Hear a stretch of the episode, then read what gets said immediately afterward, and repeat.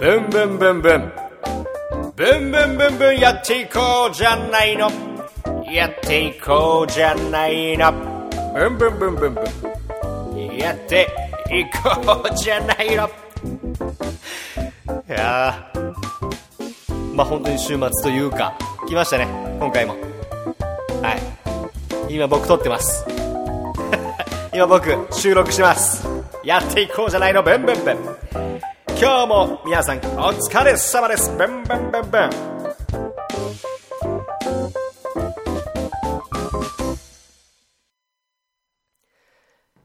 皆さんどうも、えーこんにちは、こんばんは、おはようございます。噂の源さんです。えー今日はですね、えー4月の 23?23 日曜日です。えー今回も始まりました、このね、ラジオ番組。なかなかあの、僕の中では、更新頻度高めんだと思ってるんですけどね。リスナーさんはどう思ってるかわかんないですけどね。更新頻度高めの、そういきましょう、しょしょしょしょしょ噂のゲルさんの、今夜は、我慢。知られ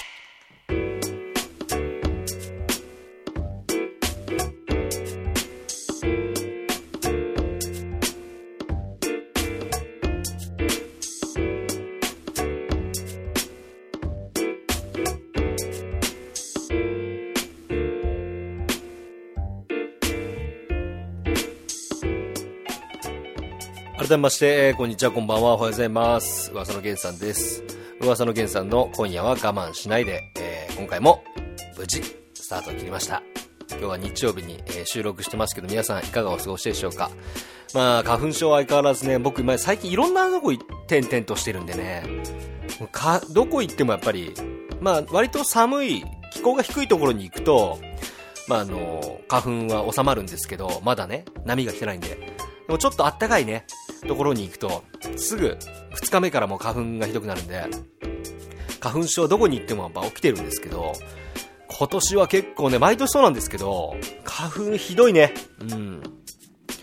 毎年なんだろう、あの、僕前ももしかしたら今夜我慢しないで話したかもしれないけど、ニュースとかでさ、あの、こ、今年の花粉は昨年の何倍ですとか言うじゃん。僕にとってあれ関係ないからね。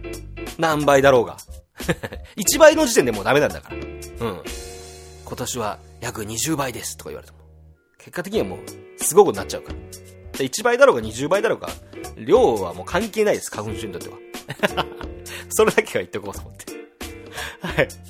えー、まあね、今週のこの噂の源さんの今夜は我慢しないでですね、えー最新ゲームを珍しく追っていこうじゃないか。今までね、散々まあレトロゲームとか、今までこういうゲームがあって、まあ、こういうゲームの歴史があってみたいな話をしてきましたけど、たまには、えー最新ゲームを見ていこうじゃないかという回を作ってもいいんじゃないかなとね、僕の頭の中でふとね、こう、お風呂に入ってる時に、まあ、レトロゲームばっか話してもさ、みたいなところでね、わかんねえし、俺みたいなね。でも自己満みたいになっちゃうからね。まあ、それはそれでまあ、ポッドキャストだったら許されるかもしれないんだけど、あの、たまにはね、こう最新ゲームを見てみて、あ、このゲームちょっと楽しそうだなとか、そういうのもね、お話できたらいいなということで、えー今回もやっていこうと思ってますけども、えーここでお便りが来てます。えーラジオネーム、森尾ハピネス白ドラさんからいただきました。ありがとうございます。結構ね、毎回いただけるんです。本当にありがとうございます。えーこんにちは。えーこんにちは。えー前回の生放送のゲーム実況とても面白かったです。前回は今週なかったんで、えーかくれんぼオンラインかな？かくれんぼオンライン めっちゃ面白いですね。うん。まあでも、生放送の最後に、あの名前が見えないモード、なんだっけ、シクリットモードっていうのを発見したんでね。また、かくれんぼオンラインの生放送やると思いますけど、その時はあのシクリットモードちゃんと使って、リスナーの皆さんがね、僕が隠れる番の時にね、ちゃんとリスナーの皆さんの名前も隠さなきゃいけないなっていういうことで、あれを、あの機能は知らなかったんで、すごいいいなということで、やっていきたいですね。えー今週のテーマは、えー最新ゲーム情報なのですが、僕的にはドラゴンクエストがとても興味あります。あ、ドラゴンクエスト新しいやつが出るの出てるのかあとは、任天堂スイッチのゲームのスプラトゥーンですかね。スプラトゥーン2がね、えーもう間もなくでじゃないですかね。えーリリースするという形で、えー、任天堂さんも情報公開してましたね。スプラトゥーンのどんな感じなのかっていう。正直大人になったのかわからないですけど、昔のファミコンカセットを親に買ってもらった時のワクワク感、ワクワク、ワクワク感ほど期待がありません。ですので最近、最新ゲームは YouTube で見て楽しんでおります。えー、PS 個人的に最新ホラーゲーム実況もやってください。最近嫁とウォーキングデッドずっと見てます。あー、ホラーゲーね。いやー、本当に、まあ、この、森尾ハピネスさんの気持ちわかる部分もあるんですけどね。やっぱ年を取るにつれて、ゲームを買ってもらうっていう感覚から自分で買うっていう感覚になってくるんで、一本一本のありがたみというものが、まあ、落ちてはないけど、ドキドキ感は確かに減ったなって感じてるんですよね。でもそれは、現代のゲームが悪いわけではなくて、僕も同感なんですよ、森尾ハビエンさんに。でもそれは現代のゲームが悪いんじゃなくて、ゲームからやっぱ大人になったことによって興味がちょっと薄れちゃってるんじゃないかっていう、僕の中でですよ。僕の中で、そんなにゲーム欲がやっぱちっちゃい頃ほど、うん、薄れてきてんのかなって思いきや、最近あのー、最新で言うと、バイオハザード7をですね、まあ、クリアしたというか、まあ、クリアしたのを見たというか、あの先日まあ僕プレイステーション4を買ったって話しましたけど、まあ、バイオハザード7を友達がやってるのを見たくて、僕プレイステーション4を買ったんですよ。シェアプレイっていう機能がプレイステーション4にはあるんで、それを見たいから僕は友達がバイオハザード7を買うっていう時に一緒にいて、それを僕も見たいんだけどって話を友達にしたところ、まあ、プレイステーション4ならシェアプレイという機能があるから、お前がプレイステーション4を買うならシェアプレイしてあげてもいいよという感じだったんでね。じゃあ、財布と相談して。財布と相談したけどやっぱりバイオハザード7見たいから、僕プレイステーション4を即決でその日に買ったんですね、お金下ろして。で、毎週、約毎週、まあ仕事がない日、ね、こう、連絡取り合ってスケジュール合わせて、バイオハザード7をね、一からずっとその友達がやってるのを見ながら、ようやくクリアしたんですね。バイオハザード7を。で、まあ、あの、まあ、森ハピネさんと同じ感覚かもしれないですけどね、ゲームを見るのがやっぱり好きな部分もあるんで僕は。いろんな実況者さんの動画見るのと一緒で、ゲームを見るのもやっぱ好きなんですよね。うん。で、バイオハザード7は自分がプレイするのはやっぱ怖いし、怖いというかうまくできないし、でもクリアしてるとことかストーリーを知りたいってことで、一からずっと見てたんですけど、まあ、バイオハザード7は僕にとっては、久々の衝撃というか、うん、かまいたちの夜の犯人分かった時ぐらいの気持ちよさというか、うん、すごく、まあ、ツイッターでもね、バイオハザード7最高だったっていうようなつぶやき僕思わずしちゃいましたけど、僕がプレイしてるわけじゃないですからね。僕がプレイしてるわけじゃないです。はい。プレイしてるの見てただけなんでね。でも、それぐらい、もう世界観に入り込めたし、ずっと毎週というか、そのやってる時見てて、本当に映画見てるような感覚で楽しめたし、いや、何しろ、バイオハザード7の登場キャラクターのなんだろうね、個性が強いんですよね、みんな。うん。僕、ルーカスっていうキャラが一番好きなんですけど、うん。まあ、とある、まあ、家族というか、ちょっとまあ呪われた家族みたいなところにね、屋敷に行くっていうストーリーなんですけど、バイオハザード7は。そこにね、あの、ルーカスっていうね、お兄ちゃんがいるんですよ。その人のキャラがもう半端なくて、もうプリズンブレイクで、最近プリズンブレイクもね、新しいシーズン5がね、始まったんですよね。もうプリズンブレイクでいる、あの、ティーバックですよね。バックエル。セオドアバックエル。波のキャラ濃い兄ちゃんがいて、最高だなと思って。あの、素人ら実況で、あの、ルーカスの声でやりたいですもん。本当に。どんな感じかルーカスわかんない人はね、あの、僕一回やってみますけど、もう、白ドラ、ルーカスがもし、あ、わかりました。ルーカスがもし、白ドラ実況をしたら、10、9、8、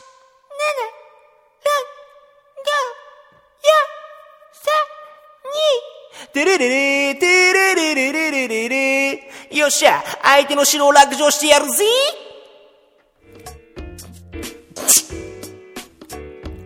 こんな感じなんですよ。こんな感じです。ルーカス。ルーカス・ベイカーですね。確か名前は。だからもう本当にバイオハザードの中で言うと、まあ今まで僕が一番好きなのはクリス・レッドフィールドなんですけどね。やっぱかっこいい。クリス・レッドフィールド。ね、やっぱワンにすごい思い入れが強いんで、クリス・レッドフィールドと、やっぱジル・バレンタインっていうのはやっぱ僕の中ではね、あ、あの二人はバイオバイオハザードだなっていう、ね。アルバート・ウェスカーとかね。いろいろいますけど、ね。なんか、なんだかんだ覚えてますよね、キャラクターの名前。でも、その、バイオハザード史に残るキャラクターでしたね。ルーカス・ベイカーは。はい。本当にね、あの、まあ、僕がバイオハザード7買ったわけじゃなくて、僕はむしろフォーナーを買った人間なんで、プレイステーション4のソフトはまだ、フォーナーしか持ってないんですけど、いやあれほど、なんだろう、ドキドキしたゲームは、ここ近年、見なかったんで、全部やってきたわけじゃないですけど、バイオハザード7は、ほん、ゲーム好きなら 僕は、やってほしいし、まあ、み、まあ、今 YouTube があるからな。まあ、見ちゃう人もいるだろうけど、まあ、やるのが怖かったら YouTube で動画見てもいいと思うけど、本当に、バイオハザードのストーリーを、参加するなら僕はね、やってないけども、やった方が、あのドキドキ感はもっと感じれるかもしれないですね。でも見てても本当面白かったです。すごく面白かった展開とか。で、終始、あいつはなんであんな時にこういう発言をしたんだとか、そのなんでこの資料が今ここに置いてあるんだとか、かそういうこともすごい考えさせられるんで、まあ、バイオハザード7をプレイする前にできれば、6まで全部ストーリーを把握してた方が、よりもちろん楽しめると思いますけど、やったことなくても、7単体だけでも、僕は楽しめる作品、1に近いというか、うん、と感じましたね。うん。だから最新ゲームね、今週最新ゲームの話しますけど、全然最新のゲームでも面白い作品めちゃくちゃあるなと思ってます。うん。だってフォーナーも面白いし、きっとスプラトゥーン2も面白いだろうし、ただ最近のスマホアプリで、僕あのフレームブレイズっていう作品にすごい期待してたんですけど、これあの珍しいですよ、僕があの愚痴を言うってのは。スクエニがね、フレームブレイズっていうスマホアプリ出したんですよ。えー、どっちかというと、ベイングローリーとか、まあちょっとコンパスとはちょっと違うけど、ベイングローリーにすごい近いアプリがありまして、すげえスクエニからそういうゲームが出るってことで、僕はすごい期待してたんですけど、がっかりでしたね。フレームブレイズはね、ほんともっと楽しいゲームなんじゃないかなと思ったんですけどね。うん。まあ、ああいうゲームスクエニあんまなかったってのもあるけどな。うん。だから次回作のああいう作品があったら、スクエニさんにはもちろん期待してますけど。フレームブレイズは今んとこなんか、うんって感じでしたね。ということで、最新ゲーム事業。この後、すぐ。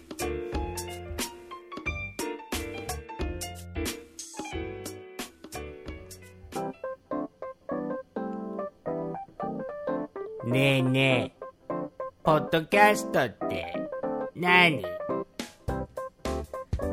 噂の源さんの今夜は我慢しないで。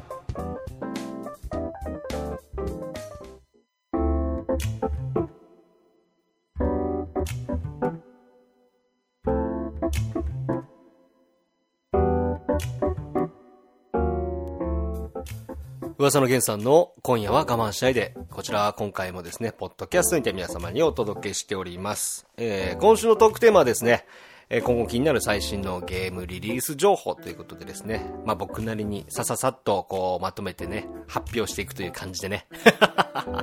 たまにはこっちもね、こう情報発信しないとね、この番組はね、全く発信してないから。ということで、えー、僕なりに今注目のタイトルの方をバババーっとまとめてみました。はい、えーまずは今週はゲームですね。えー、プレステ4とか、3DS、ニンテンドスイッチ、などなど、えー、まとめてみましたけども、パパパッとね、本当に、あ、これ面白そうだなってやつね、王道のタイトルも含め、気になるタイトルを並べてみましたんで、えー、まずはね、4月28日、えー、マリオカート8デラックス、こちらニンテンドスイッチでリリースされる。もうどんな感じなんだろうね、マリカーって。もうゲーセンでやってるみたいなマリカーができるんじゃないの？任天堂スイッチの新作ですね。来週ですね。4月28。え、そんなもってイースの新作、イース8かなこれ。ラクリモサ・オブ・ダーナ。こちら5月24 25、プレイステーション4。えー、そんなの僕これ個人的にすごくやってみたいんですけども、5月26日、ウルトラストリートファイター2のオンライン対戦みたいなタイトル。はい。が、ウルトラストリートファイター2で、2が今、任天堂スイッチで5月26日に、これが、えー、配信限定だったかなでリリースする感じですね。うん。えー、でもって6月1日、えー、同じく格闘ゲームですけども、鉄拳7。こちらプレイステーション4。で、気になるのが、この鉄拳7が、えー、6月1日なんだけど、プレイステーション VR 対応してるらしいです。どういうことなんやろね。平八が、平八目線でいけんのかな鉄拳を。鉄拳も進化したね。僕4ぐらいからもうやってないけど。今の、今年出る鉄拳は、もしかしたら平八目線でキングの顔とか見れるんじゃないですか？真正面から。もう今キングとかいるのかな？わかんないけど。これプレイステーション VR 対応してるらしいんで。まあ多分また YouTube とかで多分動画上げる人いるんだろうなって思ってますけど。うん。で、同日、僕個人的にもう一個気になるのが、同日6月1日に、プレイステーションビータですかね、これは。えー、死因という、死の印と書いて、死因という、えー、ホラーゲームがリリースされるみたいで、これちょっと気になりますね。うん。えー、で、皆さんが、え、結構気になっているスプラトゥーンの2ですけど、こちらは7月21日予定ということで、今準備を進めていると。えー、任天堂スイッチでリリースされます。コンシューマーゲームはこのぐらいですかね。うん。まあ、コンシューマーゲーム本当に、今までのシリーズ作品と、またこう、ポットでで急にバーンってフォーナーみたいなね、面白い対戦ゲーム、バーンって出てきたりするから、まだまだわかんない。もう埋もれてるタイトルもすごいあると思うんですけど、ざっと今大きく見ていくと、まあ、僕個人的なこのアンテナで見ていくと、えー、この6作品が今後、まあ、夏までの注目作じゃないかなと思ってます。はい。そんなもって、えー、スマートフォンアプリの方行ってみましょう。スマホのアプリというのは、まあ、リリース日が主に何月何日配信確定とか、あんま決めないとこ多いですよね。まあ、それはいろいろこう、あの、アップルだったら、アプリストアとかの配信日とか決めにくいのかなっていう思いもあるんですけども、えー、なので、春夏というふうに2つに分けてみました。えー、まず2017年春、えー、あのにゃんこ大戦争のスピンオフアプリ、えー、にゃんこチャレンジャーというアプリがリリースされます。こちらはにゃんこ大戦争初の、えー、RPG ゲーム。やばいね。ちょっと楽しそう。となっておりますね。だから2017年春なんで、一応4月から6月までにこれをゲームがリリースされるんじゃないかと言われているタイトルですね。えそんなもって、個人的にはこれやるだろうなって思っているゲームで、動物の森がリリースされる。ただ、動物の森は4月から6月に予定としてずっと、まあ言われてますけど、おそらく今までの任天堂さんの流れで言うと、延期するんじゃないかなって僕は思ってますけどね。一応動物森が、スマートフォンアプリで、マジかよって感じですけどね。ねすごいよね。もうそんな時代ですよ。えー、あとは、2017年春だと、えー、みんなのゴルフもう、ついにスマートフォンで、携帯でみんなのゴルフできるって、ミンゴル。すごいね。探偵神宮寺三郎シリーズ。やばい、これはもう俺しかあんま食いつかないけど。探偵神宮寺三郎、プレイステーションだよね。スーパーファミコンもあったっけ？あ、ファミコンからあるか、探偵神宮寺三郎って。あるよね、新宿中央公園。おお探偵神宮寺三郎が、スマートフォンアプリでリリース。マジやりたいし、これ。えー、そんなことで夏の方なんですけれど、おすごいタイトルあるね。2017年夏。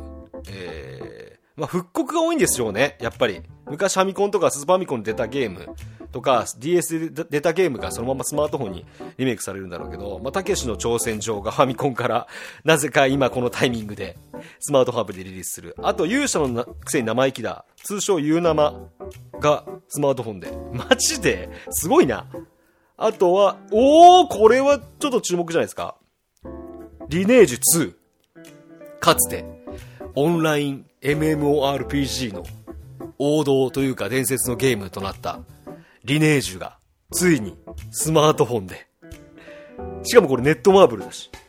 セブンナイツでおなじみネットマーブル社から。リネージュ2が。やばいんじゃないこれ。本当だってファンタシースターオンラインとか、まあ、モンハンとかの原点みたいな。まあ、ファンタシースターのがもっと前かな。でもリネージュって本当にパソコンでインターネットが普及した頃に出てきた伝説のオンライン RPG、伝説オンライン MMORPG と言われたタイトルなんですよ。やってない、やったことない方もたくさんいらっしゃると思うんですけど、それのリリネージュ2が、まあ今 PC 版が多分きっとあるんでしょうね。それがスマートフォン版にも開発されてると。ほー、これ、今年の夏盛り上がりそうですね。ただ MMORPG で僕好きなんですけどね、あのー、いかせ苦手なんですよね。まあでも MMO なんで敵は、あのー、CPU ですからね。うん。モンハンみたいな感じ？すごいな。リネージュ2出るの？やばい。というラインナップですかね。だいたい夏まで。今週末。いや、だから本当にね、まあ、きっと埋もれてるスマートフォンアプリもあるんで、たまにね、皆さんこう、リリース情報とかご覧になられますか？僕結構暇な時間見つけて、今後どんなタイトルがリリースされるんだろうなって見るんですけども、ぜひあの、面白いタイトルがね、自分の好きなゲームが、あこれスマホの版に出るんだって。でもこうやって見るとスマホのアプリの勢いがすごいですね。今までの人気ゲームも全部スマートフォンに移して、動物の森なんて、マジかって感じですよね。まあ今、あの、みんなスマートフォン持ってますからね、ゲーム機って考えると、みんな 3DS 持ってるみたいな感じなんでしょうね。また、うん、操作系、ね、操作具合とかは変わってくるけど、そう考えたらみんな携帯持ってるもんな。だから今、スマートフォンアプリに力入れる会社も多いでしょうね。うん。まあ僕は、探偵神宮寺三郎やりますけどね。はい。いくらかわかんないですけど、多分これ購入パターンでしょうね。買います。推理ゲーム好きなんで。どうも皆さん、こんにちは。クロクロ、冴島です。スペース、スペース、スペース、スペース。噂のゲンさんの、今夜は我慢しないで。それじゃみんな、またな噂の源さんの今夜は我慢しないで今回もわりが近づいてまいりました。いかがでしたでしょうか？今回はですね、えー、皆さん気になる、えー、今後の最新ゲームリリース情報をお届けしました。まあ、なんか本当に最近スマホのゲームもリリースがすごいボンボンボンボン出てくるからわけわかんないかもしれないですけどまたねなんか気になるねえー、情報なんかありましたら僕もツイッターの中でつぶやいたりしていこうと思ってますんで、えー、私のツイッターの方もぜひチェックよろしくお願いしますえー、この番組へのお便りのお送り先はですね、えー、私、噂のゲンさんのツイッター、えー、ゲンオブ噂ですね、G-E-N-O-F-U-W-A-S-A、ゲンオブ噂をフォローしていただき、私に直接ダイレクトメッセージを送ってきてください。その他、えー、Gmail でもお問い合わせというかお便りの窓口設けております。お送り先は、えー、gen.of.uwasa.gmail.com ゲンドットオブドット噂アット gmail.com ですね。本当に気楽な、えー、ゲンさん。今日も晴れてますね。ゲンさん今日も晴れてますね。みたいな。そんなお便りでも構いませんで、ね、皆様からのお便りお待ちしております。気ままな番組です。えー、次回のトークテーマはですねあなたが気になるおすすめしたいゲーム実況者。皆さんあの最近どんな、えー、YouTube でゲーム実況者の動画をご覧になってますか？まあ僕でも嬉しいんですけど、僕じゃない人ね、こういう人見てますみたいな、えー、ゲーム実況者のおすすめな方いたらぜひ、えー、お便りを送ってください。ということで、えー、また一週間が始まりますけど皆さんね、負けずにまあ無理しない程度に、え、頑張っていきましょう。そんな感じで皆さん、それじゃまたね